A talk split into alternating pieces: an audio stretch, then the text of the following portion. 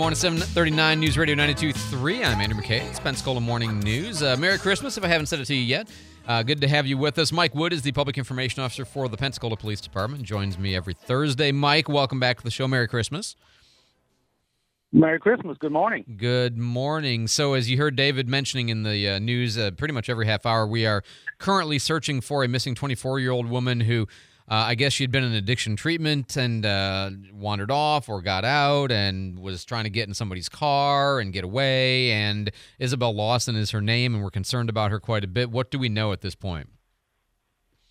Yeah, she's 24 years old, blonde hair, blue eyes. She's 5'11, about 120 pounds. And, uh, you know, we want to know where she's at. So her parents, they're, they're desperate to find her. And uh, we have officers, investigators on the case uh, looking for her. So if anybody sees her, uh, or a female walking, uh, riding that des- description like that, please give us a call. Uh, you know, if she's trying to um, uh, change the way she looks, she may cut her hair, but um, we need a, we need that phone call. The parents need the phone call. We just like to get a hold of her, find out where she's at, make sure she's okay. And she was last seen in the vicinity of Cervantes, and where was the cross street ish? Sixth Avenue, the Sixth Circle Avenue. K right there at Sixth and Cervantes. Okay, right there. Okay, I got you. Very good. Um, I had been meaning to ask you this, and it's just been a couple weeks since you and I have talked, but I believe you have a semi announcement. It's maybe a couple of days since it started, but uh, big news is the um, the shot spotter is installed. Is that right? Yeah, it's finally up and running, and boy, have we been using it. In fact, the very first uh, activation that we had was uh, 10 shots fired um, over off of DeVilliers, and we did not get one single phone call on it. So if we did not have that uh, shot spotter working, we would have never known that shooting or those shots were fired. Fortunately, God. nobody was hurt in that incident. And we've had uh, we've had a few since then. One involved a teenager getting shot in the leg, and then uh, we had another one.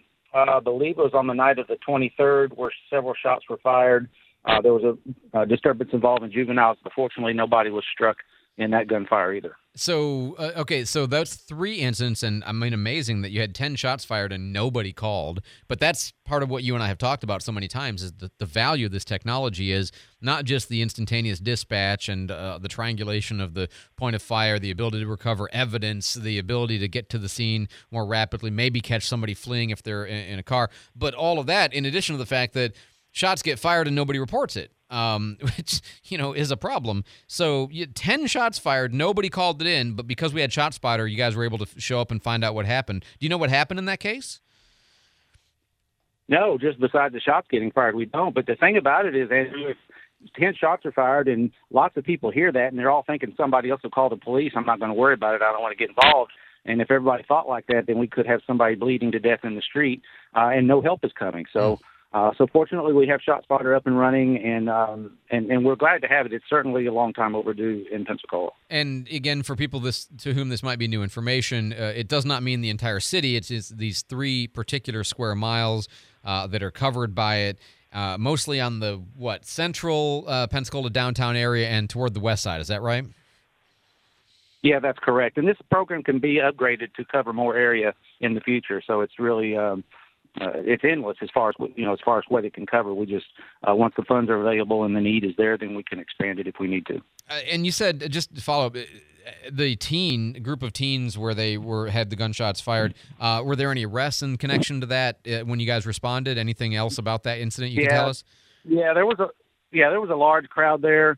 Uh, they were not um, listening. where to was this at? I'm sorry. Where was this at? It was um, uh, t- the 2500 block of West Cervantes Street. Gotcha. Uh, I think the place. I think it's a business called the Vibe. But uh, yeah, they were refusing commands, and pepper spray had to be deployed, Hmm. uh, and we ended up with one arrest. Fortunately, you know, most of them, mo- uh, most of the uh, those involved ran from us uh, when officers arrived. Okay, I gotcha. And so you mentioned that there were three incidents. Is it just? I mean, I don't want to say just three in a week, but has it just been three in in the week since it's been installed? Um, I believe it's been three or four. I can't remember where the fourth one was, but I do know no injuries were involved in that one as well. Wow. I mean, that's amazing. In the first week, we've got three of these. It's, I mean, terrible, but, you know, amazing. Um, we also had, uh, you guys had a chase that involved some juveniles, right? Yeah, it was uh, it involved a red Dodge Charger that was driving recklessly. When the officer got behind it, it took off. and eventually crashed out on Palafox near Cross Street. It was a pretty serious crash. It crashed into a, a white suburban. Fortunately, the people in that vehicle uh, were not injured seriously, but um, officers put a canine on the ground. Several were in the area, and they were able to apprehend. Uh, I believe it was three individuals from the from the vehicle that fled from us. And any other information? I mean, uh, juveniles, uh, guns, drugs, anything like that? Uh, I'm not completely sure on that, on on what the what the final charges were. Okay, all right, fair enough. Uh, and you guys did a cool thing uh, for Christmas Eve, right? Yeah, so Christmas Eve was busy in both good and bad ways for us. Uh, the, for the fourth year in a row, we went to Sacred Heart Children's Hospital uh, and and lit the place up. Where there were probably 50 or 60 uh, emergency vehicles, from police cars, ambulances, fire trucks, were there, and we all turned them on at the same time at 5:30 that night. A lot of children were in the windows looking out and waving at us. And uh, you know they want to be anywhere but in the hospital on Christmas Eve. And hopefully we brought some smiles to their faces. They certainly brought smiles to our faces. And uh, you know again, it was the fourth year in a row. We love doing that on Christmas Eve. Um, and then unfortunately, right after that, an officer just left there and was vol- involved in a in a pretty bad crash um, on Maxwell at Haines Street uh, he was hit by a drunk driver. So, um, fortunately, he, he's going to be okay. Uh, we lost the Tahoe in the incident, but the, the officer is going to be fine.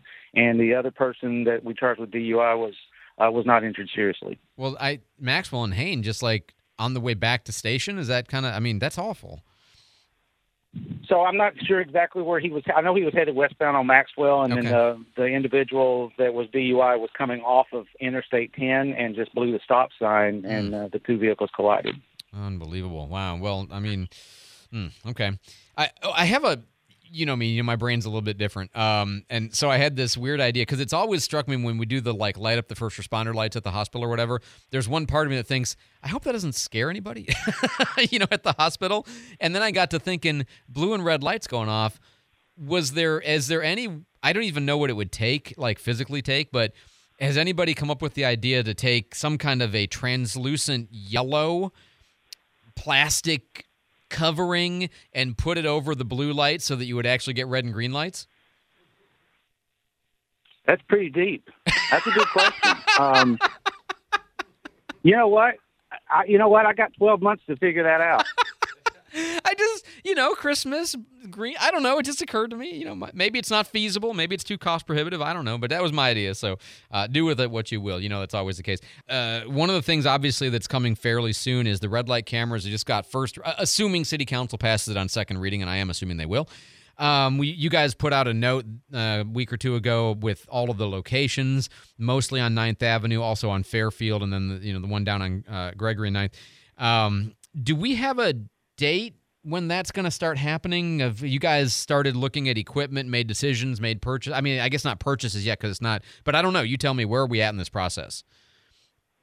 Well, like you said, we have some logistical things that we've got to get through first, but um, our we don't have a target date per se, but we do have uh, I can tell you springtime. The first part of spring is something that we're we're hoping to get those cameras online by by that point. Okay, all right, very good. And um, one question that had come up over the last couple of days as I've been talking about this, people are asking me. In some municipalities, I guess you're always going to get a photo uh, sent to you, and then, or maybe more than one photo, kind of a before-after photo to prove the point. But um, some people have said that in some cases, apparently, there's video that you can ask to watch to confirm and make sure it wasn't one of those weird exceptions like you were caught behind a school bus and you couldn't see the light or something like that. Is there going to be a video component of this that the public are, is going to be able to see? Well, I don't know video. I do know that these systems have photographs. Some have video, some have just photographs. Uh, I do know that we will at least have photographs. And when you're talking about running a red light, photographs tend to be more uh, accurate because what we're looking for is that front bumper crossing over that stop bar. Mm-hmm. And it, the camera has to be placed in a position to where we can where we can see if there was a violation when that light turned red. So uh, we do know that the systems have that. Um, each and every one of these um, uh, these uh, offenses will be looked at by a police officer before citation is sent out. So it's not a, a, system where a machine takes a picture and then sends you automatically sends you a citation. It will be reviewed uh, by a police officer before, before any citations are issued. And and I am assuming, and you, I know the mayor has said this many times, and you have said this many times as well, that the, you know there is a physical person at PPD that's going to be in between the camera and the recipient of the ticket. Um, and I assume they're going to be empowered with not just you know make sure that the camera got it right, but also empowered with discretion about cases that might justify an exception to be made. We're not going to be sending out, you know, we're not going to we're not trying to send tickets for things that people we can understand why they would have been caught, but we're trying to send tickets to people who really are violating the law. Absolutely. I mean, there's there's some there's a story sometimes that you know where people there's an emergency or something like that, and we certainly uh, we certainly want to hear about that if, if that's the case. Very good. We always like to end with a uh, cop myth or a did you know? Do you have one for me this week? Yeah, I do, and it was a question that I was asked a couple of weeks ago. Uh, in fact, you were off, so I saved it for today. But they were asking nice. if Pensacola police officers. Yeah, I don't want you to miss out. Uh, they were asking if Pensacola police officers are required to carry firearms off duty, and the answer to that is no. They are not required to, but they most of them do. Uh, most of us do, and because it's you know you never know when you may run into a situation to where you may need that. Uh, we're in plain clothes. We're driving our privately owned vehicles, and a lot of times things happen right there in front of us because the per- perpetrator, the suspects, have no idea that police are present. And if you're going to intervene, uh, which we are required to do on, on felonies like that, um, then you, it would be it wouldn't be too smart to do that without being armed. So, uh, so the answer to that question is no, we're not required to, but most every one of us do. Um, you know, it's the same thing. Officers are trained from the get-go when they're rookies to when they're sitting in restaurants. They're going to have their backs to the wall. They're going to be looking at the at doorways. You know, on, on airplanes, a lot of us sit in the back so we can see everybody on the aircraft. Things like that that we're just taught to do that are kind of automatic. So, um, so yes, most of us will be armed off duty. You don't just turn your being a cop identity off because you're not wearing the badge and the, and the uniform. Um, it, it, I mean, obviously, you know, it, it does it does raise a just kind of my perspective on that is when I know I'm going to some event where and all of events are going to have some kind of you know uniform police of course uh, but if i'm going to an event where i happen to know that you know uh, pensacola police or you know santa rosa sheriffs or Escambia sheriffs or you know gbpd or whoever if i know there's going to be cops there i instantly feel safer because i guarantee you the the only gun in that place is not going to be in the uniform right that's correct. You're, you're right about that. and and you know, I I, I won't get into the details because I, I, know it's not the kind of thing that you necessarily want to you know tell everybody the case about. Um, but um, fair to assume that every once in a while somebody might even have more than one. Is that also fair to assume? That's fair. That's fair. Because you know, cops cops plan for contingencies, and contingencies don't go away just because you're not wearing the uniform. So, uh, anyway, uh, Mike Wood, Public Information Officer for the Pensacola Police Department, sir. As always, a pleasure. Uh, Happy New Year. We'll talk to you again next week. Thank you so much for the time and the good information. I appreciate you. Thank you. Happy New Year.